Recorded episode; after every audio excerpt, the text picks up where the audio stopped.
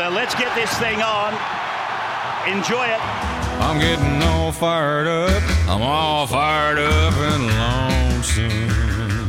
Hello and welcome to Batuta Studio 3B for another episode of Fire Up. I'm Dennis Carnahan here with Chris Gale What's 50 points between friends? and Redfern Pat, and I'm fired up, and I don't know how much more I can take. There's more firing up every week. The blowtorch is getting hotter and hotter. This week, even actual friend and previously guest of this show, the mild, mannered, mannered gentle-natured Lara Pitt, has said she's fired up. Oh, People are calling up Vossi on Send to say they've handed in their memberships and are switching to AFL. People are saying the game is rubbish. But does this stack up in the numbers? No, because when people are handing in their memberships and saying they're never watching rugby league again, that's when rugby league is at its strongest. It means they're fired up and they always come back. A weekend leading into Origin with all the associated drama and pantomime. A weekend of some amazing scores. The Raiders take another lead into halftime and lose. And they had their own interchange melodrama along the way. But some of the scores just astonishing. A 40 nil half. Then a 48 0 half. A weekend of more blowouts, and all these people saying they're going to leave. They can't leave because they're watching the train wreck. The bridge has blown under the Tigers train. Another bridge has blown under the Broncos train. And further upstream, a bridge has blown under the Raiders train. And carriage after carriage are plunging helplessly and inevitably to their dooms. All hopes of those aboard being dashed and smashed remorselessly by the rocks in the ravine below. It's utterly absorbing drama and tragedy, even if it is again embarrassing. So, in a weekend with some remarkable scores, Chris Gale, which scores most piqued your interest? the Willoughby Roos under eights defeating brothers to the tune of 38 to 26 Dennis at Willoughby Park last Saturday morning. What a magnificent victory for the under eights. And what, and what happened in the game? Well, it was a cold and wintry morning, Dennis, and an 8:30 kickoff meant that I didn't get there till Was it half time. Oh, it was definitely windy. Was it wet? it was, wet. Miserable? wintry. Perfect for rugby league. Yes.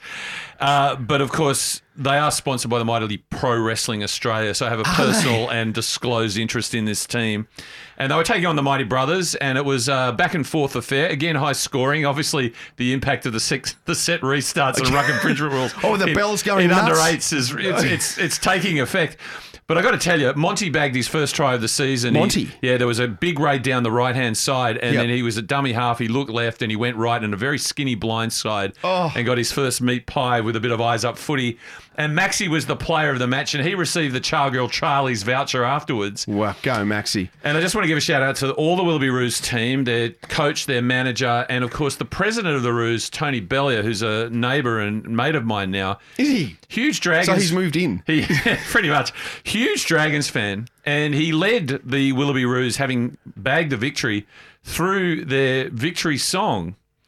They weren't familiar with it? Well, they just need a little bit of encouragement, but it goes, "Oh, when the Roos, oh, when the Roos, oh, when the Roos go marching in," which is very, very analogous to his team, St George Illawarra's victory song, as I understand it. Isn't that interesting? Look, I'd, I'd much rather talk about junior footy because it's just misery and embarrassment in the in the NRL. Well, at least it's a contest in the uh, junior level. Well, look, can, can I just say, you, you mentioned you beat the brothers team. Yes. You, a few years ago, let's go back a little bit over a decade, the mighty Asquith Magpies under 11s who play in the same comp as the Willoughby Roos. There was the Willoughby Roos uh, blue and gold in this. You know, there's two teams.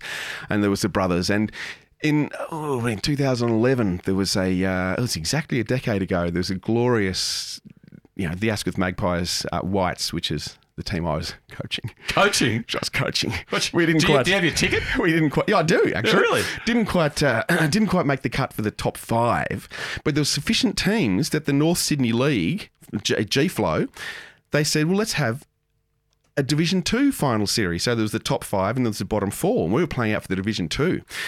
In there was the Willoughby Roos, the North Sydney Brothers, and I think it was the Hills Hawks, and we came up against the Willoughby against the Brothers in the semi final. And we were 22 0 up at half time. Hang on. Now, don't you support the Canberra Raiders? 22 0 up at half time. And what happened in the second half? The boys capitulated and lost 24 22. We would have had a shot, a clear passage through. Instead, North Sydney Brothers got the cl- clear passage, and we had to beat the Willoughby Roos. And we did. And then we got to the grand final, which was at the eighth wonder of the world. Tunks Park. No, it was at the eighth wonder of the Leichhardt world. Oval. It was there, and I was actually in the sheds. Our dressing room was the home dressing room, and I was in there, and it was beautiful because when we lost to the the, the twenty two 0 to 24-22, I said to the boys, the boys in tears. I said, "Boys, don't be scared to cry." This is before the game or This after is the game? after the game. Right. Don't be scared to cry. Don't be scared to feel the pain because it should hurt. Take it in. It's a loss and it hurts, and drink it in and wallow in that pain. And next time you're 22 0 up at half time, think to yourself, do I want to feel this pain again? Guess what happened in the grand final, Chris? Guess what the score was at half time? 22 0? 22 0. Do you think the boys capitulated? Yes. 36 0. oh, boy. And what was the halftime? I, I, I went mad at the halftime speech. It's 22 0. I just walked in and said, Boys, it's 22 0. You've been here before. You know how it feels to lose. Don't do it. Walked out. So, Dennis. Oh, I've got goosebumps. I'm, I'm so inspired. Oh, that mean you won 36 0? Yeah, we won 36 0. Goodness me. I saw that. That doesn't. it's all on video. That doesn't I've follow- the video. That doesn't follow the Raiders script. And No, are any of those all. boys under your tutelage still playing the great game of rugby league, or have they all left the game? Um, actually, funnily enough, one of them, Kaeo Weekes, is playing for Manly. And he's uh, he's not quite debuting. He's played New South Wales. He's a best mates with um, Gerbo, and I, should point out he was two years younger than my team, so he was like a ring in. So he wasn't really coached by me. He just came in when he played, we won, except for his mate Billy Pollard. So the two of them, who were both two, they were both under nines. Billy Pollard signed for the Brumbies. Now, interestingly. The reason we were in the bottom four was because those boys only played a few games with us, played enough to qualify, so they played with us in the finals. So it was a And gala boy, day. they could play. It's, it was a gala day up at Willoughby Park, which is Oh. our home ground. Uh, the Roos will be back there on the 7th of August, where I'm pitching to get some of the PWA wrestlers to be there in a cross promotional event, like we did with our female roster in the West Tigers Yes. women's team recently at the Tigers temporary uh, demountables out there at Cintra Park, which is going to be the home of our Centre of Excellence in Concord. And it was a very cold, wet, wintry rugby league type morning. And as I said, I missed the first half because I just couldn't quite get out of bed. My partner, Mary Jane, decided to walk the dogs up to the park, took one look at the weather, and turned around. but I said to Tony after we'd secured the victory and the charcoal, the charcoal Charlie's voucher had been handed out, and we're not being sponsored by them yet. Did you say to, to what's his name? Tony. Tony. Did you say to Tony, what's the opposition coach's name? He said, oh, it's it's, it's Ivan. Ivan's a wanker. Were you doing that? Were you getting that? and and I said, and this is this is a country built on volunteer culture. There's no question, and this is a sport built on volunteer culture. Very much so. And I said, "How long are you here till?" He goes, "I'll be here till five o'clock this afternoon." I said, "Braver man than I." There's still like Storey Park, home of the Asquith Magpies. There are people. There's still people who turn up that like they've been their kids played 30 years ago. They played 50 years ago, and they still turn up, fire up the barbecue at seven o'clock in the morning, and they're there till after dusk. And they, you know, Here's a scoop for you. Have you heard that the Trbojevic brothers are at the junior footy running the water, firing up the barbecue, and handing out the oranges? Because you hear it every time they talk about them. Yeah. But I got to tell you, it is really good to get back to the grassroots of rugby league. particularly when your team is getting smashed by Melbourne or, or, or beaten by the Getting Dragons. towelled, hammered, flogged, touched up. None of those descriptors are appropriate. But it's emblematic, Dennis, of the quality of the National Rugby League as was dished up over round 15, in my view. emblematic of the quality. I'm afraid so. Oh, as in how good the st- how good the Storm were. But look at the streaks. The Storm 60 blot before the Tigers dominated the last quarter of the game. And let's And what, face what it, was the f- score in the last quarter? uh, I think it was six, 16-6? 16 to 6. Yeah, yeah, yeah. that's, that's a solid. That's something to build on. Sure, Safa Solomon had been put in the bin, but I thought the Melbourne were poor down the stretch.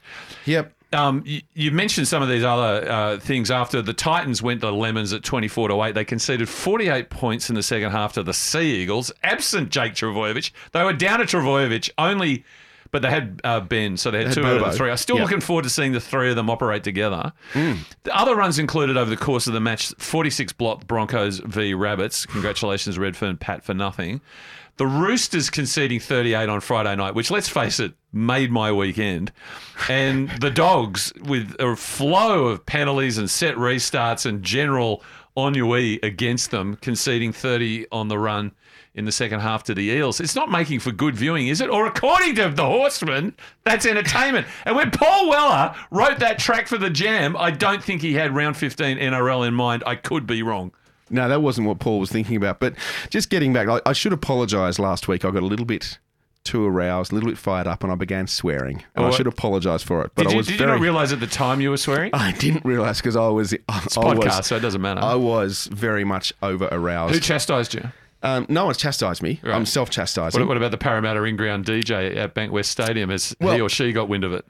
I don't know. What I do know is that Parramatta fans got wind of it and had listened to the podcast, and I was told, "Thank you, Oh, that's good. thank you for saying it." Public service. They were utterly outraged that their chant of "Sevo, Sevo" is drowned out. I'm trying to stay calm. Here it goes again. It's building up. The red mist is descending. As "Sweet Caroline" was played for the eighth time, they were still playing it on the weekend. They were playing it whenever. when- They, they, what? And- stop it! Stop it! Stop it! but, as- but they said when the the the uh, in-ground announcer guy, the host, um, the guy with the beautiful eyes and eyebrows, what's his name? Zach Bailey. Oh, right. Beautiful, the one that Danny Wicks looked at and Brother of Boo Bailey, is that right? not brother of Boo Bailey, but when he was first interviewed, uh, when Danny Wicks was interviewed by Zach, Zach's asked him a question about coming back, and Danny's gone, Sorry, could you repeat the question? I got lost in your eyes. You a model?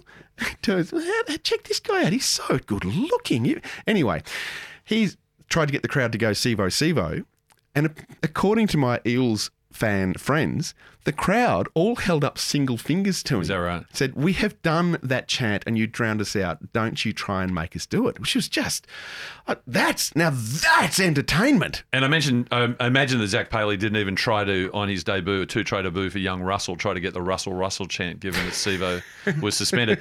But you still got Haze Dunster on the other side. And I mean, Haze, Haze has potential. By the way, if we're talking Baileys, can I just uh, Yeah. quickly for a moment say Vale to Mike Bailey?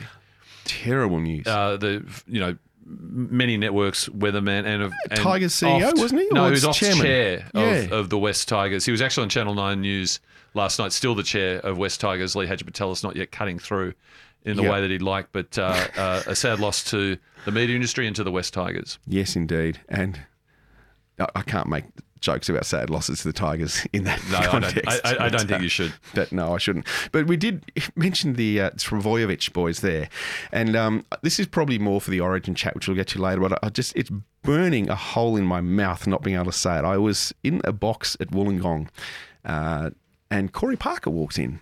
To say hi to Luke Lewis. This is off air, so Yes. this is off the record. This we won't be on Media Watch. And Corey they're obviously very friendly with Luke. They've played for Australia together, even though they're on different sides of the of the Tweed, um, both born and actually playing. And Corey and and Louis like, so, mate, what'd you make of it? Corey was he was pretty fired up, and he contained his rage better than I did, but the rage was visible. And he said, seriously, Tom Trbojevic caught a kickoff and ran into the middle, took the tackle. Two tackles later, he gets the ball and runs again. This is Michael Lucking state of origin. Some Michael Lucking, Carmichael Hunt from the outside backs runs into the middle of a set defence. You Michael Lucking smashed the Carmichael Hunt. You Michael Lucking hurt him. He Michael Lucking doesn't get up. He Michael Lucking certainly doesn't ever run into the middle again. When I saw him stand up, I knew Queensland had lost. I knew their middle was soft because he should, an outside back should never stand up. Oh, right, so you're talking about Corey's review of Origin One. Yes. I thought you were talking about the uh, Roos brothers and how he Oh, felt no, no. about about that. Because let me tell you, the Roos were just bringing outside backs all the time on these kids. They were doing a great job. Well, they need Corey, and I, I, it, it, it made me think two things. Well, actually, just I'll forget the second one. The first one is never, ever, under any circumstances, run at Corey Parker. And he was saying you don't need to go high to hurt the Carmichael Hunt. You can you can break the Carmichael Hunt's ribs without going high. Yeah, I don't know. That that sounds like he's a dinosaur. Speaking of broken ribs, very quickly, um, poor old Gal went down to Justis Huni. Mm. Uh, didn't quite make the distance, uh, being TKO'd in the tenth round. But uh, how good was his defence? Oh, unbelievable! And as everybody said, you know, he probably should have. Um, Huni should have got a uh, ruck infringement call when Gal tackled him. But he But- did lie in the ruck a little long. But there was someone on the undercard, and this is how much that virus that you were referring to earlier has spread throughout Sydney Dennis, and I'm not talking about coronavirus. Apparently, one of the undercard came in as his entrance music was "Sweet Caroline." Ah, I mean, can you believe it? This is. Are there any virologists looking at this?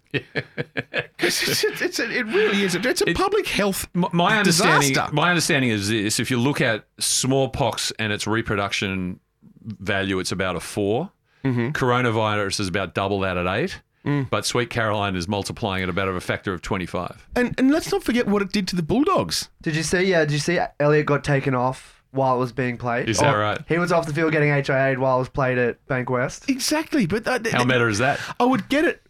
The previous week, there was no reason for it. Against the Bulldogs, I can kind of get it. And they obviously the DJ was hoping that the, the Bulldogs players, Pavlovian, drop the dacks and would be cupping each other's testicles. That was what they were hoping for. Because that's not very good on the rugby league field if that's what's happening. But they didn't need to. They just, they just did it metaphorically. Just reminds me of a recent men's health check I had. But anyway, it's all clear. Did you cough? look to the side. Why do you look to the side? Why can't you look straight ahead? What's the physiology there? I'd love to know that. I don't know, but yeah, the, the Raiders game.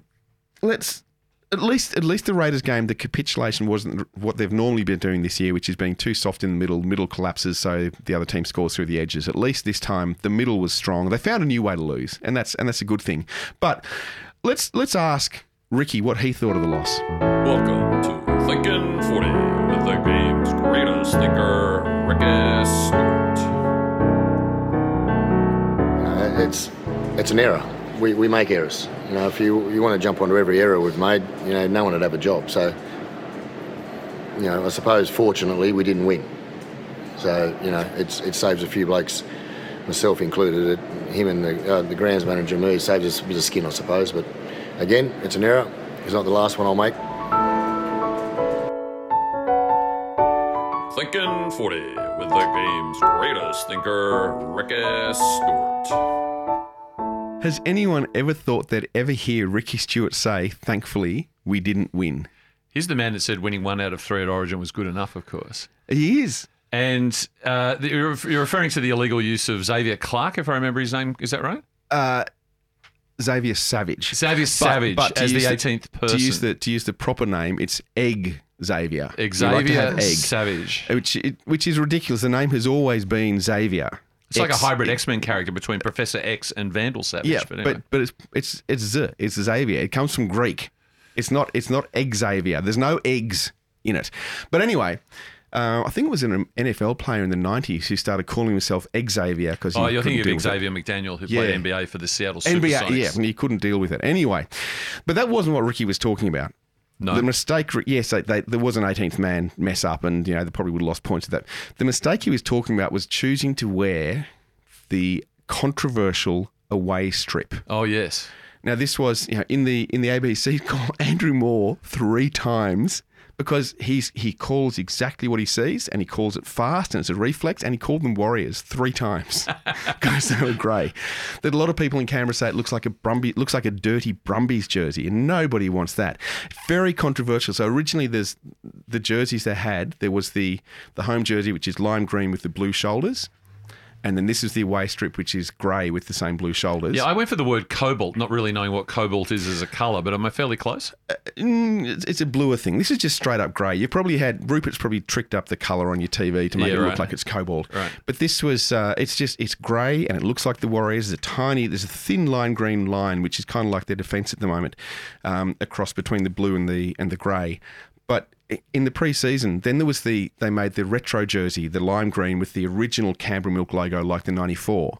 They started using that as the home jersey, and what was supposed to be the home jersey as the away jersey, and the fans were happy. So they thought they'd change up and use the grey jersey, and they lost. Yeah, it cost you the game. It cost us the game. It was a, it was. I'm, I'm hoping they don't make them, that mistake again.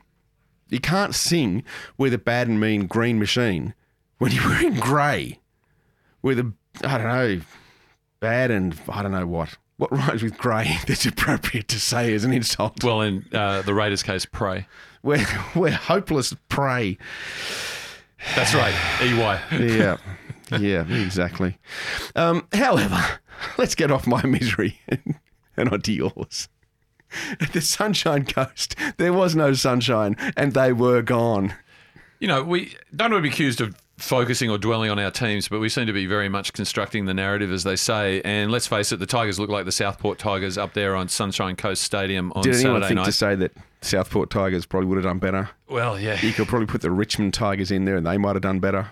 But um, by the way, that cowbell was there again. Do you reckon that's How a? does it get there? Does it is it domestic or imported? I mean, how who is that? I mean, I would like to meet that person because they have been get them on going the show. at Olympic Stadium since day dot, 1998 or whatever it was. We need to get them on the show. Uh, but there it was, and uh, it's it's all been well documented, you know. And of course, there was a non-revealing after interview with James Tamou immediately thereafter on Fox, where he said that there are underlying issues. And boy, oh boy, did Braith and Mick Ennis get well. He's admitted there are underlying issues, and, and and they kept repeating this and putting it as captions. And I think he was just saying we've got defensive problems. I think I don't think he was saying there was some sort of Machiavellian machinations going on in the boardroom or whatever. He just goes, Well, wasn't he? Because what's t- tell me about um, the game's greatest thinker, Timothy Sheens, Yes. who taught the game's greatest thinker to think. Yes. Uh, is, is he? Is there some talk about him coming back in an overseeing role? No, that's already it- cemented in. He's coming back He's- he- as the, when's he coming back? The overseer. Oh, soon. A couple of months. July. It's not quite here yet. Got a few oh, so, this is, so it's after the June 30 deadline. Yeah, he's on his way. He's, you know, he's got probably got a quarantine and all that sort of thing. Hmm. And uh, and and James said there might have been a few harsh words exchanged amongst teammates. When you're down by sixty, that's probably inevitable. Like, can you just tackle the guy? But uh, probably the, the the emphasis in the game was very much put when Coach Maguire basically said something to the players at halftime, but thought he didn't say. Others, so, sorry, to the press said he didn't say anything at all. From what you said, I think you gave him a bit of a bake at half time by the look of it, from what, what, what I can see. Um, Actually, no, I didn't say anything at half time. didn't you? No, What. Nothing. I didn't say anything at half time. They know what we need to do, so they're men and yeah, they, they spoke about it themselves. It's a really emerging theme in rugby league about being men, Hmm. presumably in the men's game. And what Madge was doing was the old, uh, you know, it's, it's been done many, many times in many, many contexts. Like, you know, we're down 40 blot. There's actually nothing strategic can be said. You guys got to solve it yourself. And Tamou said that some of the young guys spoke up, and then Mick Anderson and Bray said, "Well, that's the problem. The, the, the, the young guys are speaking up. What about the senior guys?" Then they went into a long debate about who the senior guys are. They couldn't come up with much. Or is this is this something about a bit of NRL marketing and placement that they're going to call it soon NRLM Yes. to go next to the NRLW? That's right, to make it that clear. Would be, it will be clear, and they are the same. We're watching the men's game. Yes. Yeah. Don't don't forget this is the men's game. So it's not actually a gender specific. It's not. It's not a put down. It's it's saying we're, we're playing the men's game. Uh, I don't know what difference that makes. The interesting thing for Madge, who will now form a stronger bond, sort of like a triumvirate with Lee Hagipantelis and uh, Tim Sheens and lead us to the promised land, I don't know, i.e. the eight in the next 10 years. Uh, he's apparently reading James Phelps, who, amongst other things, is a sports writer for The Astonisher. His book, The Inside Man. There's that man theme again. Uh, I, I went into the HarperCollins summary, and this is what the Inside Man is about. Riley Jacks, convicted murderer. Once a promising engineer in the army, he lost everything in a Riley single Jacks, night. he, he didn't play half for the Broncos. That's right. The Storms, wasn't he? Storms, yeah. Uh, he lost everything in a single night when he killed a man, an act he cannot remember, as opposed to Freddie Mercury in Bohemian Rhapsody. It's a devastating gap in an otherwise perfect memory. He's now behind bars. Meanwhile, a series of deadly bombings are occurring in the outside world, and the only man who might be able to find the truth behind the conspiracy is on the inside, i.e., Riley Jacks, i.e., Madge Maguire. So right now, I think Madge sees himself as someone trapped in a prison. Uh, and is trying to prevent the terrorism occurring outside, specifically in areas like Leichhardt, Concord, Campbelltown, and Bankwest Stadium. Well, look, speaking about memories disappearing, I want to obviously get away from rugby league because it's a pretty dark and dismal place at the moment. You might recall recently went to Coffs Harbour. Yes. And uh, I was up there with the ABC for their fantastic game between the Sharks and the Titans. What a high quality game of football that was. um, anyway, it's up there with Luke Lewis. And Luke Lewis walked into Coffs Harbour International Stadium and said, Oh, I've scored a try here. And people, oh, really? Yeah. And he started talking about this try he scored. Thing is, when we searched the, the historical record, he played there in a city country game. But he didn't score a try. Right. He played up there. Now, he may have played up there in state of origin camps, but he didn't score a try. And this was, you know, a great deal was made of this. But Louis is a very honest person. He doesn't make stuff up. Well, actually, he does. But when he's talking about footy, he doesn't make stuff up. And I was, I was really taken by this idea that he'd scored this try. So I started asking around. And after the game, I went to a couple of different pubs and it was in the Coffs Harbour Hotel. In a dark corner, sitting there going, I've got no information about this. A gentleman shuffled up to me, a very bedraggled looking gentleman. Wasn't Willie Nelson, was it? Looked a lot like him. And he, he said to me, You asking about the Luke Lewis try? Oh, it's Des Hasler. It's Des Hasler. He walked up and he said, I said, well, yeah, I don't. And he said, I was there. I saw it. I was like, really? What happened? He said, look, I, I, I'll tell you what. No, I won't do the voice. He said, I, if you buy me a JD, neat, I'll tell you the story. So I went and bought a JD and I bought myself one. I sat and I drank this JD looking at this grizzled old man. And he told me this story, which was- it, it I don't know whether it was the JD itself, but I was taken there, and I, I, I kind of can't repeat the story. So what I've done instead, I've written a song about it.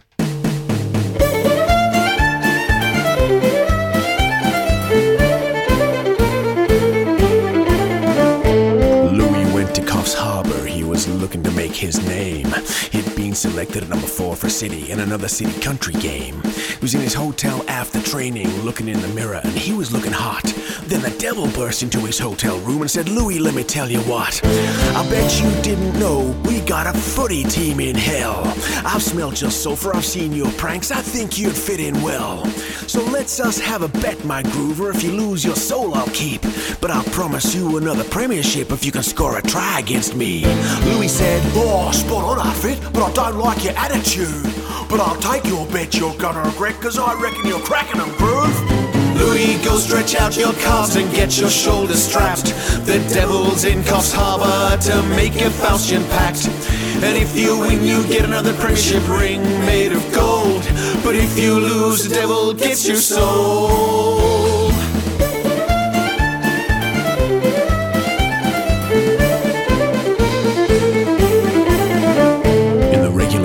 Referee Shayne Hayne, the full time whistle blew.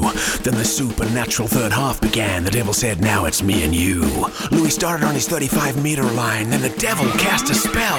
And he turned all those good country boys into demons from the depths of hell.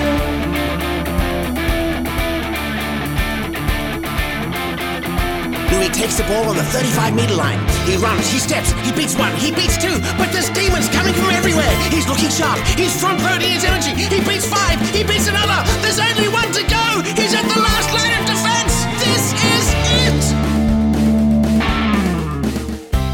Devil was the last line of defense. What the devil didn't know was in the dressing room before the game, Louis had hacked his phone. So the devil's phone began to ring. It was the angel Gabriel. He said, Devil, why'd you text everyone? What's doing down in the devil thus distracted, Louis dived from the 11 meter line. And everyone who saw it said it was the world's greatest ever try. Louis scored the greatest try the world has ever seen. But Ralph won't find it in the history books cause the devil's wiped them clean. So Louis won his second premiership in 2016 and saved his soul.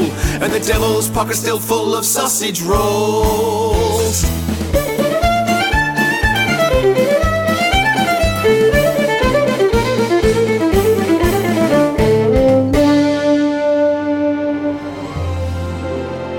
Now it's time for the latest instalment of The Life and Times of Gus Gould.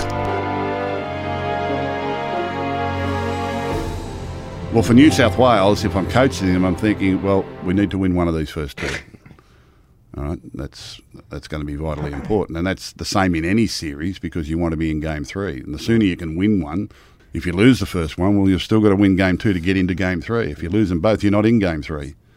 If you win them both, well, they're not in game three. She's over, baby.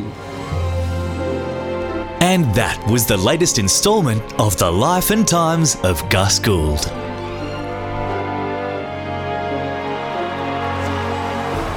Ah, rugby league, you magnificent beast. What a timely reminder of how State of Origin works. It's a really important thing to remember that right now. Thanks for putting that in there. So my understanding is with New South Wales ahead in the men's series 1-0, if New South Wales win on Sunday at Suncorp Stadium to give her its proper name, She's over, baby. right. And if Queensland win, then they're both into game three, which is at least where you need to be in order to win a series. Which I, my understanding is that you win the series if you win two games out of three. Yeah, but yeah, I yeah. could be wrong. So you, you, you can afford to lose one, Right. and still win the series. So Queensland has lost one, Okay. but they can. So it's it's not over, baby.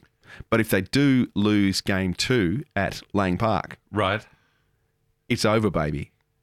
Okay. So you, you, you, so we'll need to review this after Sunday's fixture, and we'll probably have to replay that Yeah, um, yeah, Life just- and Times just- of Gus again, just in order to get a sense of where the series sits, depending on whether it's two 0 or one all. or one or it's it's very complicated maths, and it does take someone like Phil Gould to understand it and to explain it. I'm hoping he explains it again in the in a preamble to the game because like I. Like I've pretty much forgot. So what did he, what did he say again? I've I've pretty much lost it. Well, I think, I think we need to go to Benny Elias again, who has said, of course, that New South Wales having one Origin one has got the job one third done. Yes, yes, which is at odds with the idea of the of it being Two games is enough to win the two series. games enough to win the series. 'Cause Yeah. So so two thirds is hundred percent Yes. according to Gus, and according to the rules, two thirds is sufficient. Whereas he's saying three thirds is hundred percent. Let's not, for, let's not forget, as we, as was evidenced by the president, the presence as grating as it is for Corey Parker of Tom Trbojevic and the Manly Ringer Seagulls on the weekend. Tom Trbojevic, according to Betty, makes every Manly player ten percent better. Does it apply to New South Wales? Uh, well, no, he's only talking about the domestic competition. Right. He hasn't commented yet because he's still working the maths out on Origin. He's still processing how many Yeah. games New South Wales needs to win or Queensland needs to win to win the series. But he did say in relation to Manly, Tom made every player 10% better, therefore they're a 170% better team. Hundred and seventy percent.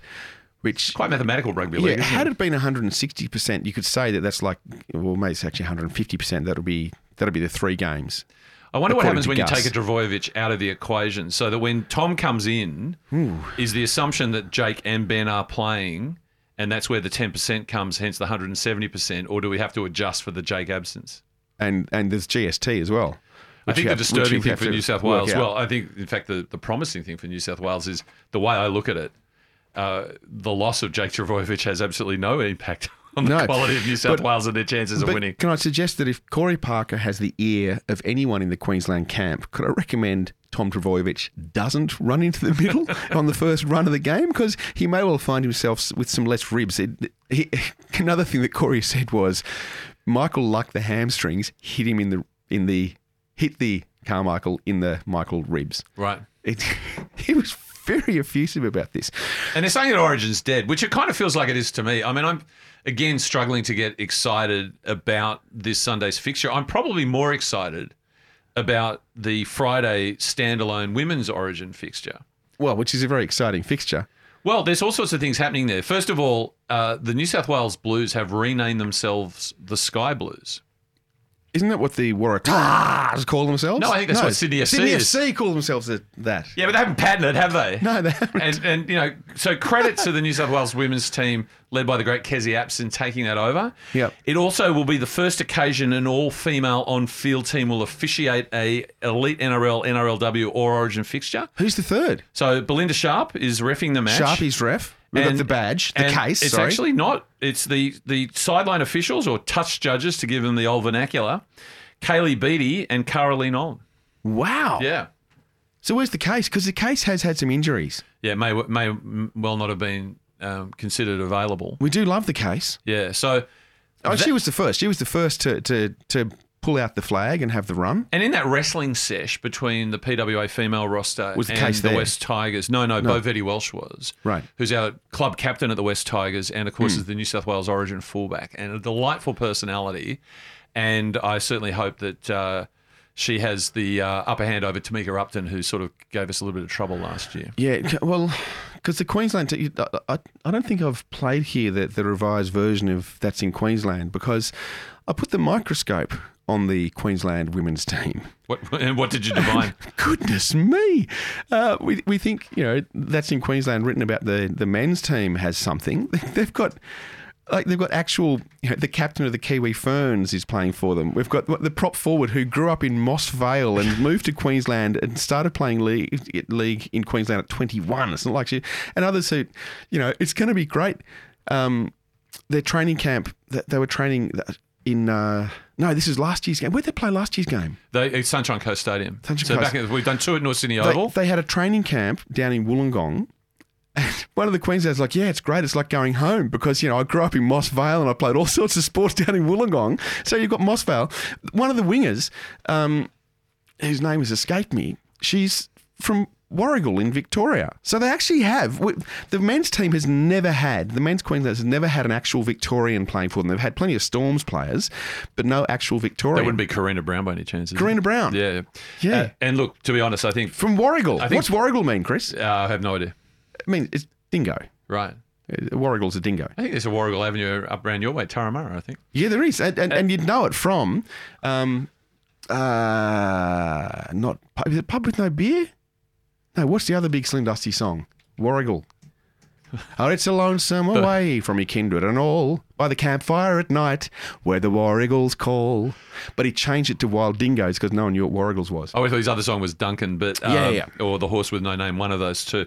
Uh, anyway, Bo Betty Welsh, by the way, I think she's Kiwi to begin with, and plays for the Jillaroo. So it's very, it's a, it's a very uh, open international representative situation. So they're not as constrained by these by these geographers' lines. They No, don't no. care about them. They care about the state of mind. They don't see boundaries. That's No. exactly right.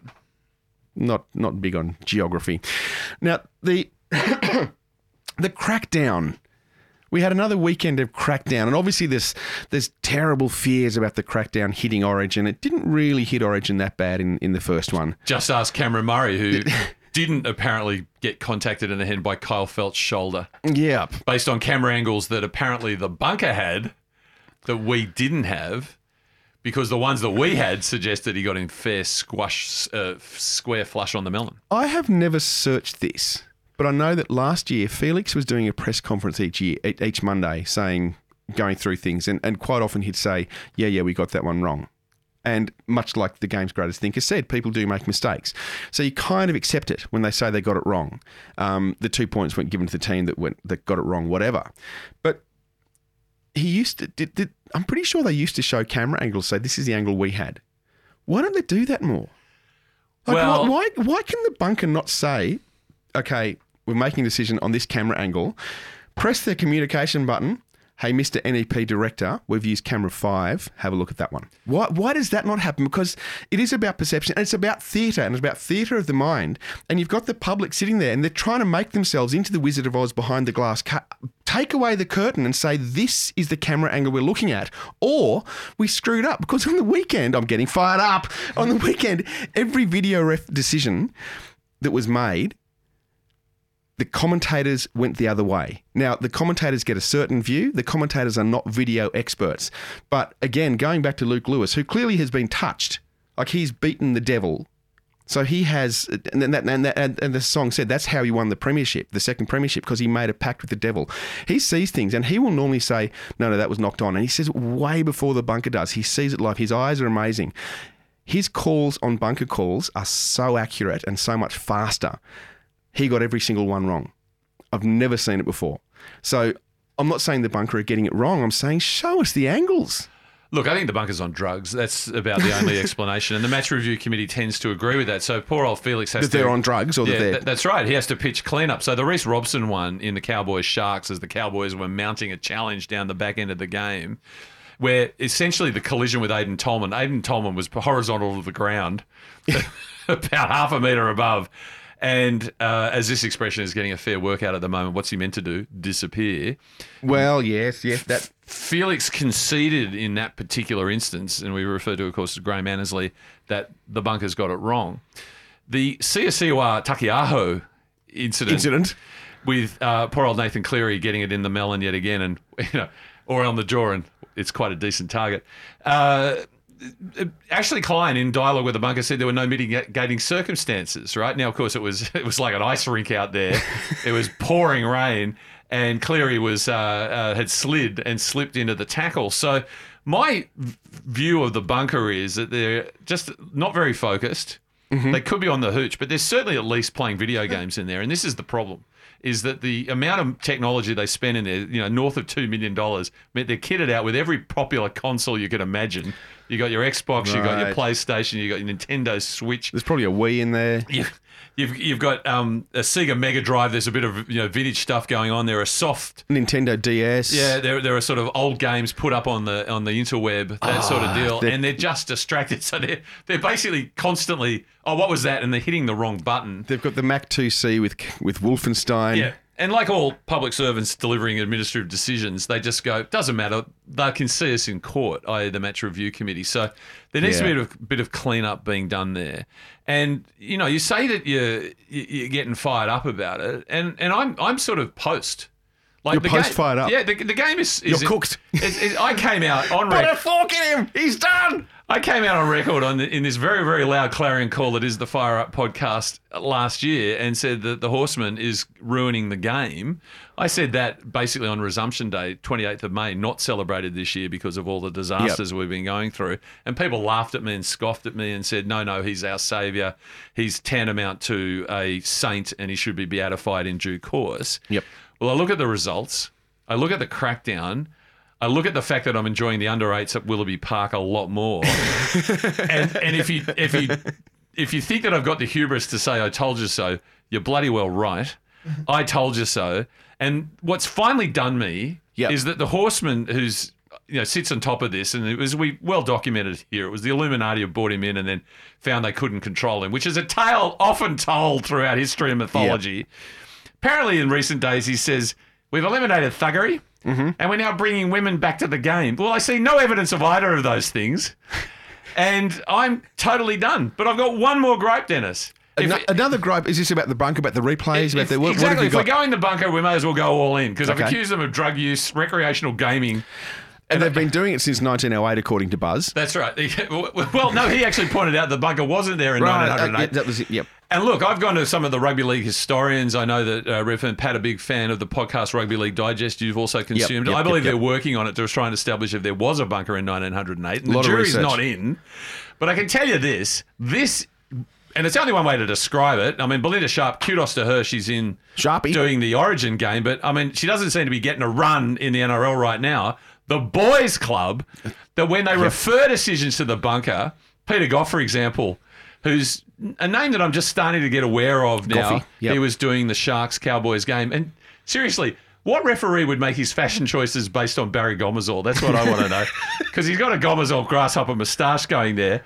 They're referring to the bunker and they're using nicknames, Dennis. Oh. The familiarity, you know what familiarity breeds? Contempt. and algae. And the bunker and the rough, the referees have algae draped all over them right now with the shorty and the H, and I don't know who they're talking about. Well, uh, we probably need to do a little dossier on this. We might speak to Rev and Pat about it. So, Shorty, Alan Shortall, H, Henry Perenara. Uh, I'm, I'm trying It's also very- an abbreviation for heroin, but that's just a coincidence. and for horse. I'm, I'm trying very hard to get the nickname Osher for Adam G because it really That- fits. well, that's it's, good. it's his brother, but they're they're not buying it. You remember Um, the twelfth man? man it was, it was Richie introduced him as Adam V from Channel G. I thought that was very amusing. You've got Hop- Andrew, I should say Andrew G. You've got Hopper, Uh, who is Christopher Sutton. right? Because his big brother, he, he called himself Hopper because he couldn't say Christopher because his parents didn't call him Chris, they called him Christopher. By the way, Jerry's been Hopper. kicked out of the Queensland Advisory Panel. No, no, actually, I think you might as Bernie. Oh, Bernie has been kicked out of Come the on, Queensland you Advisory can't Channel. make that joke. Jerry's actually the ref. because of the concern that Jerry might be influenced by his brother being involved actively in the Queensland camp while still having official referee business. This whole talk about your Sopranos. This is where Suttons. we have got to dig into. We'll start The with that home with the Satanos. Suttons and, and just get into this murky mire that is just ruining the game. And I'm the f- last person who wants to cr- criticize our officials because it's a job that no one wants to do. Those poor kids out there copying the. No, there was absolutely. I have to say the parents were absolutely wonderful at the under eights, Roos Yeah. versus Brothers. There was no untoward commentary from the sideline. But the guys at the big matches, they're copying it from all sides. Well, they deserve it. Well, I've got to say, with the, with the Asquith Magpies, the volunteers, they've always got the sign up saying, before you complain, have you volunteered yet? Well, And, and you have no right. And if you want to complain, do it at the board meeting. That's Gee. when you do it, not at the day. Gee, I wonder if I can appropriate that to the current uh, debate amongst people who are not getting vaccinated. But I don't. Want, I don't want to get political about that. And the other thing they have is remember, these are kids. It's about them, not you. This is not NRL. You, you, well, why can't they? In fact, why can't they put up at the games? Because actually, we need to protect the officials. They need to be Yes. sacrosanct. They need to be encouraged. Can we put up signs at every NRL ground? it's not about you. It's about them. This is the NRL. that would work. Yeah, I think they should do that. Um, what else do we have this weekend? There's all, all sorts of other Well, I mean, if, we, if we're, We've- thinking about up north, what else happened up north? well, you know, there's been a huge announcement in relation. Oh, this is the poor old Broncos. They're falling apart. Yes. They're losing players, and there's players. Someone quit this week. Someone said he's quitting this week. There's a June 30 deadline. There's a there's an exodus from the Broncos, but it's not just the Broncos. So this exodus of players. Obviously, we've had previously the halfback, the merry-go-round, and they've got Adam Reynolds, and it looks like he may well be the only player there next year. That's correct. So you're going to have Adam Reynolds being coached by a gentleman who says he's not the worst coach in the NRL. No, he says, I'm not the best coach in the NRL, but I'm Sorry, not the worst. He's not. He's not the worst. Co- well, he's he's not the best. He's not the worst. Kevin Walters. But what other teams, Chris, have been have been have been dragged down into the ravine with this train that's crashing and crashing and crashing? Well, obviously, the Broncos are just a train wreck or a blown up train, as you mentioned before. Well, the bridge is blown and they're plunging. because um, of um, Tevita Pangai Jr. giving a very, very um, knowledgeable sideline interview after they got towelled up by the Bunnies 48 zip or whatever the score was to say apparently contracts aren't worth much anymore. Which is a sad commentary on modern society. Very sad commentary. We've got Matt Lodge, and there's all sorts of family connections going on between the O'Sullivans and the Lodges. And, you know, the Warriors will be the new family club at the end of this instead of the Bulldogs. Potentially heading over the Warriors for three and a half years. So they seem to be getting off the Kevy train, who the actual direct quote is I'm not the greatest coach in the NRL, but I'm not the worst, which does beg the question who is? He's also the newest, isn't he? Uh, are there any other first-time coaches this? Well, there's no one at the Sharks right now, is there? You know, Well, it's Josh Hannay, but he's not a first-time coach. No, the newest will be Craig Fitzgibbon. But, Yep. uh, yeah, but who is the worst coach in the NRL is a whole discussion in itself. I think we might put that on social media. Who is the worst coach in the NRL? And Yeah, do we go? Are we going history or are we going uh, No, right now. right now? Yeah, yeah. Um, shout out to Adam O'Brien. But um, just saying. But no, there's another team that's just suffered an absolutely cataclysmic announcement. In It's just because players are going from there to the Broncos or from the Broncos This there. is, you know, just- this is Adam Reynolds style actually going to the Broncos. There's actually Really? someone leaving their team to go to the Broncos. it's not the Raiders. No, it's Ben Ikin. Ben Ikin. Can you believe But Kenty. he's cut adrift? Kenty's been cut loose. Ikin's gone. By the way, you know what's actually hap- happening at Artarmon this afternoon because we're recording on a Tuesday after the announcement came to the light yesterday. Well, there's not Teamless Tuesday because it's a bye weekend. There's about 15 courier companies driving up to the Artarmon Fox studios and just tipping CVs into the reception area saying, give me the gig. Have, is, will yours be in the which which courier company did you choose, Chris? Well, no, as someone quite rightly pointed out on Twitter, to keep balance, it seems to be someone with the needs to be the gravitas and the insight of Ben Ikin, who's actually played the game. Right. Because the early mail is, oh, why not a Dan Ginnane or a Lara Pitt or an Andrew Voss, all great figures in the game, but journos, that the mm. Kent Ikin magic was around a guy who played one game of first grade, kind of, well, a few minutes. yeah, and a guy who played 17 Origins and even two tests for Australia. Yeah, he- and and had so many famous stories like getting in the lift. that's right. and, and being told, uh, yeah, sorry, champ, this isn't the, uh, this is the only the players on this la- on this area. If you can go downstairs and get the autographs. yep, yep. So it's hard to think who will replace Ben Ikin. And by the way, can you believe that show's been on for 10 years, NRL 360? Wow. That's what they're claiming. Uh, by the way, this does play into. It's probably actually only been on for two years, but it's like that temperature thing, you know. Twelve feels like minus five. Been No on two can- years feels no- like ten. No one can exactly explain what Ikin's role is, but again, it's that you know that very general Tim Sheens like director of football operations. Is this on 360 Yeah. or, the or words on? pathways and recruitment come into it, but they can't quite specify what's doing. But the candidates, if you look at the Fox stable, in terms of who could move in, who's got the. No, the No, don't journalistic say credibility, It. Don't say it. Don't say it. the Braithometer is in the red right now. No. There, you- this now explains why Braith has recently been anchoring Saturday Night Football and oh. Sunday ticket shows. Oh. Put the house on it. The new co-host of How NRL Braith? 360, Braith Anasta. Yeah. Braith and Paddles dial it How up for old's us. Braith? I'll go 38. Just off the top of my, head, a bit older, 42. Because around 38 to 42, that's when your eyes start to go. You might need spectacles Yeah, I to mean- get a bit. You were talking about gravitas. I mean, your other your other com- uh, candidates would be Mick Ennis, right? and I mean, the obvious choice would be old schnoz himself, uh, Cooper Cronk. But the but the NRL 360 is only a 60 minute format, and you can't keep Cooper's Coo- got through three sentences. Co- Cooper need a three hour show, Yeah, in my yeah. view. So Yeah. so I think uh, the rugby league world will light up in delight when the announcement that the new co-host of NRL 360 is Braith Anasta. Meanwhile, how? Uh, you have missed out one. oh yes, please, W- One of Fox's greatest new assets. Spud Carroll. Okay, you've missed out two. I was thinking about someone whose whose commentary goes to, oh wow, Oh no, Billy's on Channel Nine. Oh, he is too. He's, he's no show. I forget. But, but having said Spud, that, how good would it be to get Spud Carroll as the host? well, I, I think they should just go all in. He certainly wouldn't take uh, a lot of Kenty's crap. He'd just be across the table swinging. I, I just think they should go all in and do what they do on 360 already and just get these ex players in on a rotational basis with Kenny. So Monday night Spud, Tuesday night Braith, no Tubes, Tubes. Ooh. Wednesday night Benny Elias. Oh, the maths. Th- th- that that will rate through the roof. Let me tell you. And it will keep Braith and Ennis and Cooper where they need to be on the Sunday ticket panel situation, I think. Uh, by the way, how is the uh, mainstream rugby league me- media taking the Ikin announcement? Well, I go to the graphic that was on Channel 9 the other, other day that simply said the Broncos are bucked. Right. They're Michael Lucked, or they're, is that what they were going for? That. Now, there was, of course, back up north, there was a, a terrible, terrible thing. that- There's that shameful, disgraceful, gutter moral club in the eastern suburbs Yes. at the moment. And they're full of, ter- like, always bad boys. Out, you know, out in the cross, grabbing women's bottoms inappropriately, out, out weeing in mouths. Okay, that wasn't that wasn't actually them, but that he played for them. There's Well, all yeah. sorts of appalling behaviour. What have we had? Have you got a list there? Well, first of all, again, you're referencing the Boyd Cordner farewell press conference, right?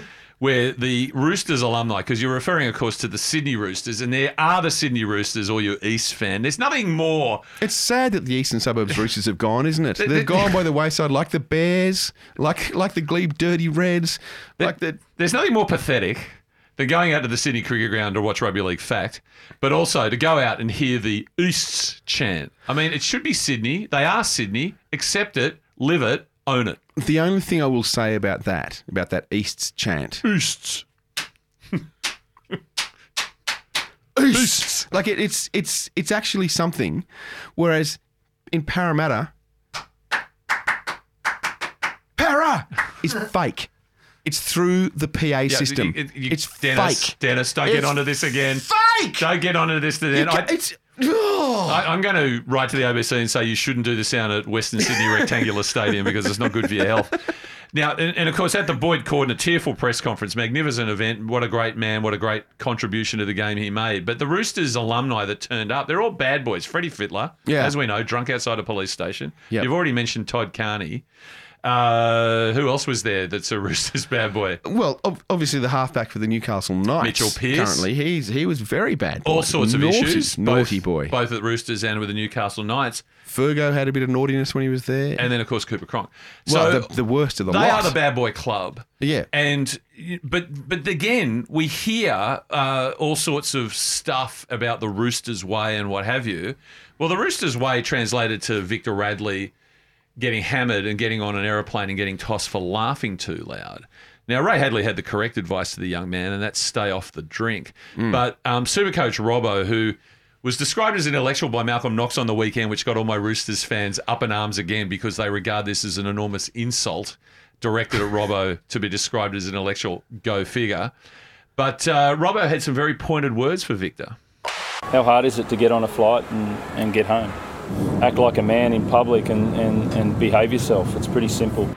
So is that a suggestion that women get on flights and get on the piss and loud to, and laugh too loud? Is that what Robbo's saying? Because he's saying act like a man, implying that he was doing something unmanly. Is this a trans? Do transgender people get on the flights, get on the drink, and laugh loudly? I haven't noticed this before. It's a rapidly changing world, Dennis, and you and I are both dinosaurs, and it's hard to chart what's going on, but there's certainly something about manhood going on here in rugby league because you know we've heard it previously with Madge. He's reading the inside man.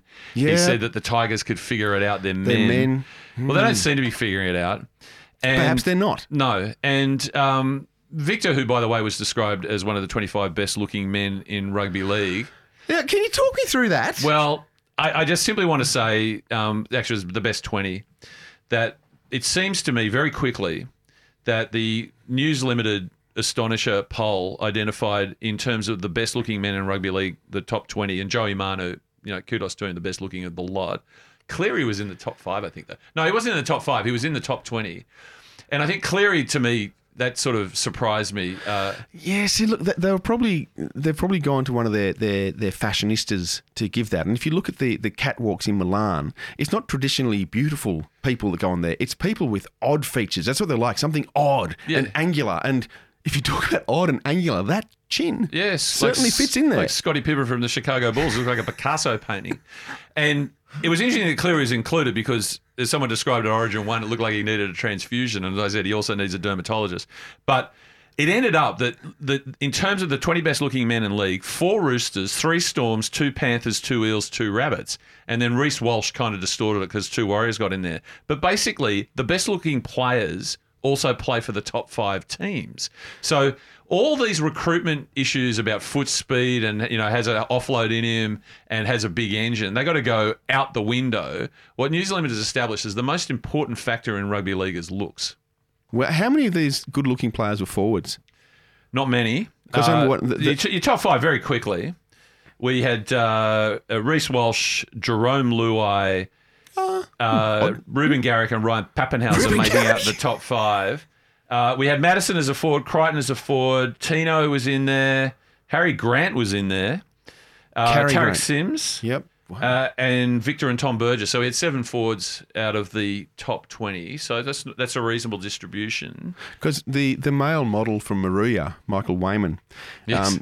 his, it was They built his- a statue to him somewhere, They didn't built a statue to him, uh, not at Ack Weyman Oval, his dad's oval, but he did. It was his favourite line was, "Why are wingers so pretty?" Because they get tackled by wingers. That was him, and I think he would be with Corey Parker. Say, bring those wingers into the middle, and we'll show them what they've got. So if we contributed something to our teams, it's recruit better looking players. Mm. But I've thought that Victor's inclusion was slightly odd. And in fact, I thought I thought that Victor's personality and what got, got him kicked off the plane was really well captured in this tune.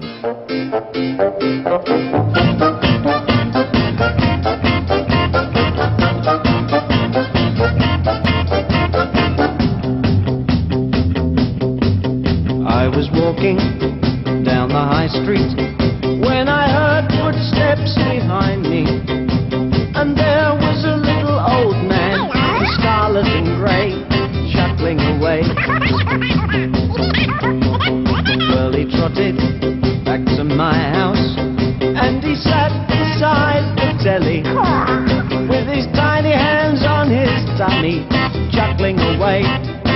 laughing all day. Oh, to report you to the gnome office. Gnome office.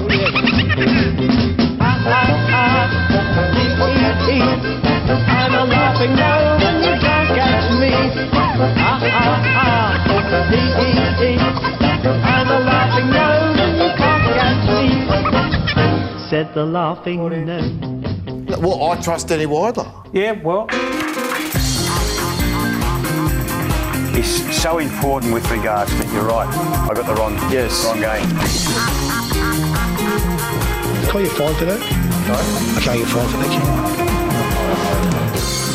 Um, I have no intelligence. That's what I'm suggesting. Hello, welcome to Media Watch. I am Pat Mulhern. Wow, Pat Mulhern, how are you doing? I'm very good. What do you got for us? Very good. I- so, I did- what was that? Pat what? Mulhern. Oh, is that your last name? Yeah. I thought it was Redfern Pat. I've always Oh. just known you as Redfern Pat. And, Oh, yeah. and I thought Redfern's an unusual first name, but kind of catchy. So we've been over this a lot. Phil Gould, you know, his recollection of the Panthers Yep. winning the grand final last year. Mm-hmm. Said at halftime he thought the Panthers were on top, even though they were down 20 points. He's since said they would have won if not for the video referee, if not for the scoreboard, blah, blah, blah, blah, blah. And he's doubled down. You know, and, and Nathan Cleary would be a perfect example, leading the Dally M. He's the Origin halfback, and his team's leading the competition. So, well, just drop back to second, but they're leading the competition. He's still think- leading the competition. and in the in the serious news, we, on the 360, which is pretty much been the template of our show. I know. I mean, it's such a rich resource for us. What's your take on this, Pat, with the loss of Ikin? What do you think it's going to do to the show? Well, let's. Okay, Pat hasn't played NRL. He does have spectacles. Yeah. Have you put your CV in? Uh, I'm done with 360. Is that right? I think the Ben. In all seriousness, Ben Ikin was the only, and Lara is like the only and friend of the show, Paul Kent. and and friend of the show Spud and friend of the show James Hooper. Uh yeah, without Ben Ikin, I think it's it's just gonna be it's gonna be very tough to watch. I, I, I'd say that you and Kent would have a different sort of chemistry. That would Yeah. be, but I mean, I think that uh, Steve Crawley and the good people at Fox Sports are crazy not to give it a go. Mm. You got my vote. Yeah. Well, we have done uh, deep dive onto most of the contenders to fill Ben Ikin's spot. Mm-hmm. We've never really touched on Dan Ginnane. No. Um, so if if Dennis, you wouldn't be too familiar with Dan Ginnane's work on Fox, seeing as you watch the games live. So- I, I only watch Fox replays of Raiders wins. So this year Yeah. I haven't. Uh, It's been pretty quiet. I've seen a couple of games. That's about it. Well, let's have a look at what Dan Ginnane's got. No one's gonna catch him. Goodbye. Goodbye. Now the pass for Herbert. Goodbye. Then the step. Oh, goodbye. Intercept. Hello. Beautiful. Down the middle he goes. Oh, goodbye. Hello. Goodbye. You know, the funny thing about all that is that because I've actually met Dan personally uh, in my very brief time at Triple M, which nobody remembers, and w- when when he would leave the office building, he'd just go au revoir. Now, so he's obviously a big Jackson Five fan or Gloria Gaynor fan. oh, sorry, he's not. I should say he's the exact opposite because they never can say goodbye. Whereas he Wasn't clearly that, wasn't that Thelma Houston? it was Gloria Gaynor, but also it was written by the Jacksons. Right? Did Thelma Houston cover it as well? Uh, uh, probably. And and is Isaac there, Hayes did it as well. The Communards did it. I never can say goodbye. It- well, yes, with the Communards with uh, uh, uh, from from Bronski beat. Yeah, that boy Oh, that's, that's saying with the high voice. Gosh, I, and I have such an. I always have this anecdote. Uh, you even look like him, Chris. You I even look like him. I don't look like him, but what's his name? well, name? you've got his haircut. You've been so inspired by him. I'll have to look it up and come back with an anecdote in a moment. But I mean, is if anyone from IP, i.e., Intellectual Property Australia, is listening to the show, is it possible for commentators to patent, let alone trademark phrases? Because in the same way that Ginnane has seen to take an ownership of goodbye, you work with Andrew Moore, who's well known for at the time where he believes the game is settled, yelling out "game set bingo." Correct? Yeah, now he's made he's made that one up himself. He's made Jimmy it his own. Somerville, for God's sake, Jimmy. Somerville, yes. Um, his other one is strikes it, likes it, and he gets very offended when other people say he strikes it, he likes it. They get very up. He gets very upset with it. I'm, I'm going to get this wrong, but the great Los Angeles Lakers basketball commentator Chick Hearn, uh, who lived to a ripe old age, and was no longer with us and used to call the games live from the, the Greater Western Forum and venues of the like. He would go when he felt the game was over. He says, "The fridge door is closed, the light is off, the eggs are chilling, the butter is hard, and the jellos are jiggling. This one is over." Something like that. It was Wow. beautiful. A little bit more complicated than game set bingo. Well, the Daganade's evolution now. So he says it every game. His evolution now is that. So it, it- he says in other ways. So it'd just be like, and goodbye, and and you know. So he's finding different ways to There's say five it. different ways to say it. And sometimes it sounds a bit laboured. It reminds me of the Twelfth Man when um this when uh we can't say straight out of the meat of the bat. And he just says, oh, straight out of the vegetable of the bat. we we uh, once did a cross to Dan after the City Country game on the Sunday, and we try to maintain the pretense that it actually was at the game. And he goes, "Look, fellas, I'm just sitting in Moore Park Road, right? I just called it off off tube, as they Off like to- tube. Yeah. And as a parting um, thought about Ben Ikin, I Mm-hmm. did find this in the uh, Fire Up database from several years ago. Craig Fitzgibbon uh, was in the mix with Todd Payten to get the head job. Disgusting. Yeah, there's mistakes. There's no way club. around it. By the way, that was quoted in the media today. that that disgusting quote Yeah. was his take on the Broncos, Broncos, roster. yeah. Oh, yeah. Can you imagine his first meeting? He gets all the boys. he got Kevy there, Dave Donaghy, and he goes, Ben Ikin, I've been on NRL 360 for the last 10 years, which means none of you guys know who I am because I know you don't watch television. But I've had a look at you, and you are disgusting. And I think that was 219 as well that he said that. Yeah, this was no. This I think it was last year because he was um, starting to uh, maneuver himself into the potential to get Donaghy's job, which he didn't get, which was CEO. Oh, yeah. Do you know who could do it? This is a left field one, but obviously you need gravitas, you need spectacles, you need to have played the game. Greg Alexander. Brandy. He'd actually do a really good job. Well, he's also done, he's got plenty of experience as a journalist. He's done the show with Gibbsy on 2UE for many, many years. He'd actually he'd be great. He's not that busy. Origins only they play three games a year, so he's, he's got time. He's authoritative. They Yeah. say that team coaches itself as well. Yeah, that's So true. it's not like he's Well, going over and tapes like- and If there is Freddie as well. He can he can sort of lean on Freddie to coach the team. And like I can, he's got good hair. He's got good hair. He's he's a very good looking. Like he'd he'd make that list. No, this is. You might have the wrong eyes for it. Women loved it at the time. They loved him. We get text messages. But, when- but by at the time, you're referring to the late 80s, right? they, they still have it. Really? There was a wonderful moment. The ABC were on air in Newcastle, and they've been playing the alphabet game where you have to, you know, each week of the round. There's 26 weeks, 26 letters in the alphabet, and the first week was the letter A. And you name the best player of that letter, and they'd make a team of the A's. Team of the B's this weekend was O's, which is a bit of a challenge. Obviously, Matt Orford. um, but Greg Alexander made it, and Brandy was listening on the way in, and so this woman has rung up and gone, wanted to say Brandy Alexander. And also, she put in the text, you know, she, he's the best looking man. I, he's why I follow rugby league, and he's still gorgeous. Wow. So we've got Brandy in, and she's talking, saying, Oh, no, Brandy. And Andrew's like, Oh, well, we happen to have Brandy here. And she's like, and he's just gone, You know, I, I can't argue with anything you're saying. I can't argue with it. You're exact. You're factually correct. Best looking player that ever. Did he make the Daily Telegraph list, Brandy? I don't know why he didn't. They should do now that An they're all-time. current players. All-time. They should do all time. Brandy be in there. Now, look, I don't want to make this all about me like a rugby league parent, but uh, one of my uh, slightly uncomfortable interview moments was if you remember at the first year, which I guess is 2019, of the Cleary appointment of Penrith after he dudded the Tigers.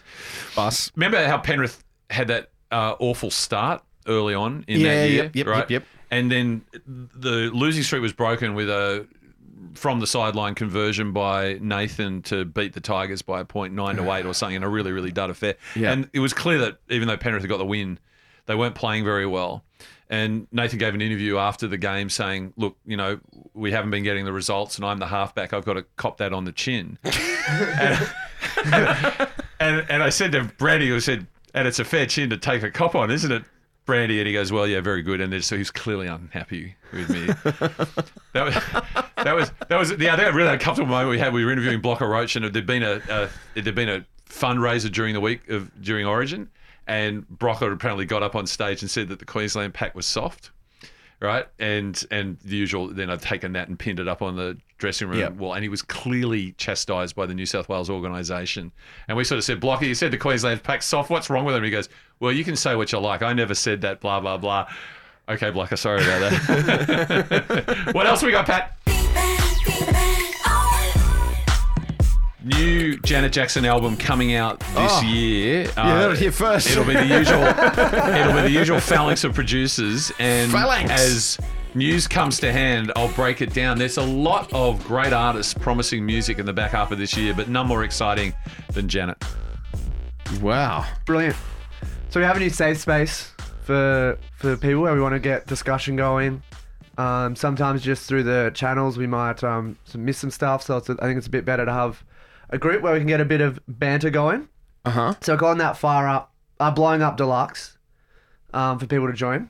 This is not a joke, Dennis. This is It's a Facebook this group, is Dennis. house- you should this is join. housekeeping. And, and I guess So what we're what's hoping for is that uh, in a typical Facebook environment, we post material which people react to, but we'd like to get a conversation going that uh, not just you know back and forth, but is a community. Yeah. Wow. And we love, uh, as as everyone says, please share um, the link to the episode, do reviews on iTunes, but to encourage uh, your friends if you like the show, and even if you hate it, Enemies encourage your enemies. That's right. Let's face it, many people do. They stop me in the street and say, "For God's sake, what happened to Ferris?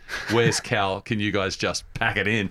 Though we like Redfern Pat, though they're probably now horrified to learn that his name is Pat Mulhern. That's going to confuse them. They also they stop me in the street and say, "What- "What's happened to Brett Oaten?" That's that's right. I used to. Odin was quality. Gee, Trust me, I know. I'm the Brian Johnson of this show. No, no problems about that. But They're stopping uh, in the streets, and say, like Lucy Smith on Before Fire Up. That's right. What happened to her? Yeah.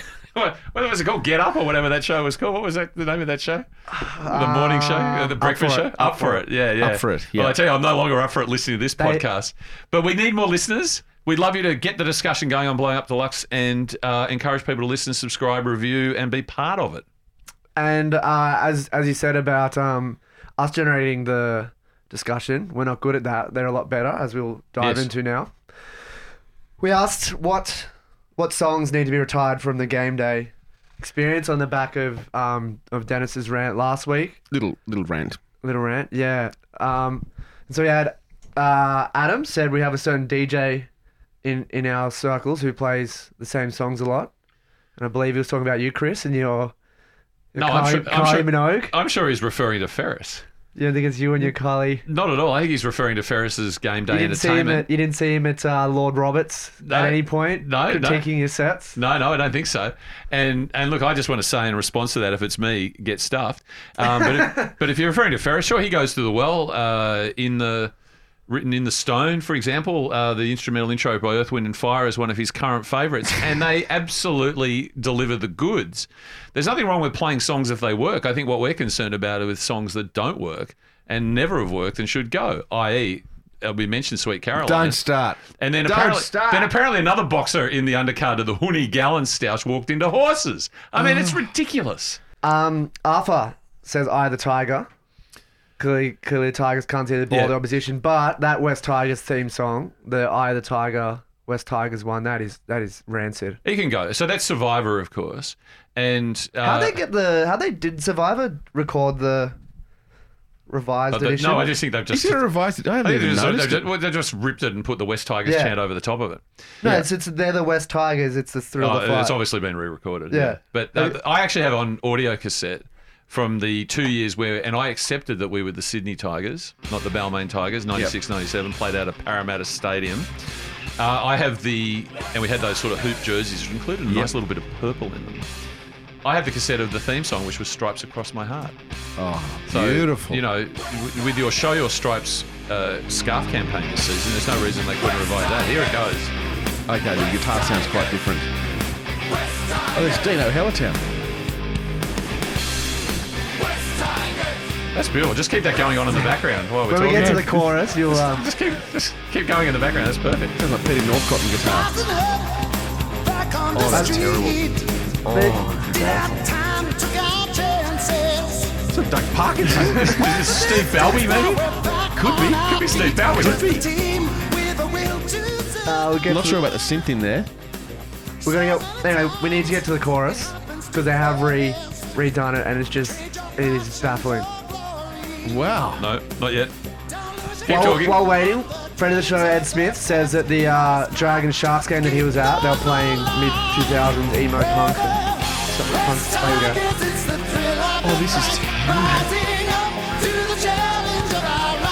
Oh, I'm getting fired up. And the voice is awesome. Well, They're the West Tigers. It's a thrill of the fight. What's that?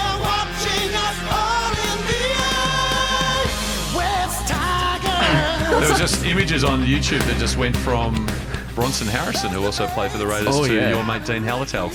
Heady Shock. days. Heady Wow. days. What else, Pat? Uh, John Doherty uh, wants ACDC to be retired. Really? Um, maybe an ACDC fan. Uh, And he wants to clear it of wants to rugby clear it league. Yeah. You ever hear uh, "Sit Next to Me, Girl"? Come and sit next to me, girl. The Can I sit next to Can you, you girl? sit next to you, girl? Yes. Yeah, yeah. I, I recall that being on Countdown with the original singer, and then Bon did it as well uh, when when he joined the band. I'd hate to think that they could no longer play any of the tracks off Ball Breaker. I mean, you know, the Rick Rubin album, that'd be a shame. But in in that, uh, on their first appearance of Bon Scott on Countdown, he's dressed as a schoolgirl. Yeah, that was a cover of Baby Please Don't Go. Yes. It- yes. Hey, look, I remember watching that as a very young person and going, okay, this is opening up, up opening up my horizons. Yes.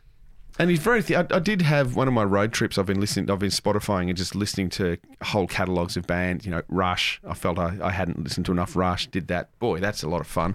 Um, yes. Went back in there. Rick Wakeman. I did an ACDC trip out to Dubbo and just put it on from the start. And I was just balls. We've got big balls. It just cracked me up. And the, the, the delivery of him on that, of Bon Scott. I'm Sorry. conscious of the time, but we had Yeah, some friends over to watch uh, Battle Cry, which was a live concert DVD or Blu-ray actually of Judas Priest Ooh. off their 90, sorry 2015 Firepower or something like that tour. But uh, one of the people there, Ariane, said, "Let's dial up on YouTube." Accept, which is a German metal band with their terrific opus "Balls to the Wall."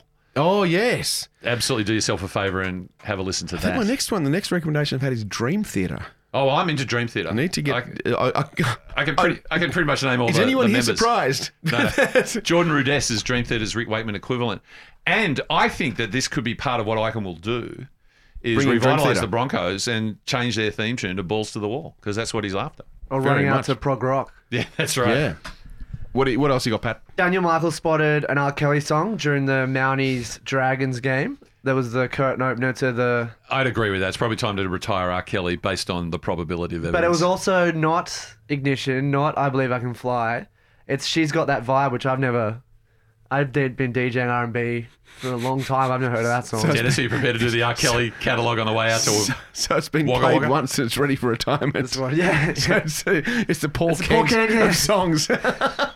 And then Greg Cross says uh, Eagle Rock is ageless. As Yes. is, as he is, would as a manly player. as is the great man Greg Cross. Absolutely, that's true. And that goes on to we've been talking a lot about Benny Elias and his maths and his his contribution to the Fire Up uh, lexicon. Talking about the the most event most watched event in the world is what's Yep. been is what we've been talking about. Um, and Pure Blind asked if that was from the data. Three and a half million billion. Well, no. Uh, someone called Pathetic on uh, posted, "Is that more than the 300 million who watched last year for the SBW comeback?" Yeah. according to the Bulldog Richie article. Yeah. Um, and that's that's that's all I've got. Well, very briefly in Chris's correspondence, what's the last word in that thing? Corner. Thank you. Chris's correspondence Or with corner. Case. The KCC on that very same issue, Todd Slater, who's a very frequent contributor, said, "What was Benny's asking price to buy the West Tigers?" Tigers, he's the Christopher Skase of rugby league, and he, he's also described Benny as the Rodan of Ride. Uh, uh, Corey Lame said uh, he laughed out loud when he heard Benny live about the fact that Origin is the three most watched shows. Benny Live, Australia. is he doing a speaking tour? That's right. The three most watched shows on Australian television, uh, not the television, if not the world. And uh, Archie Keogh said, "Give Benny the title of the game's greatest thinker now." We, we might have a few uh might have a few contenders um throughout the year. So we need to find out the ga- greatest thinker and the worst coach. Greatest thinker, worst coach. I think Could time's be the against same. us. Do you reckon it could be the same? Same same character. It could well be, but I think that's enough for the week, boys. We're going to wrap it up. You've been listening to Fire Up, and thank you on the Diamantina Podcast Network. Don't forget subscribe, share, like, tell your friends to listen. Yes, Chris. There's always one last word, and the last word from Chris. Go the Roos.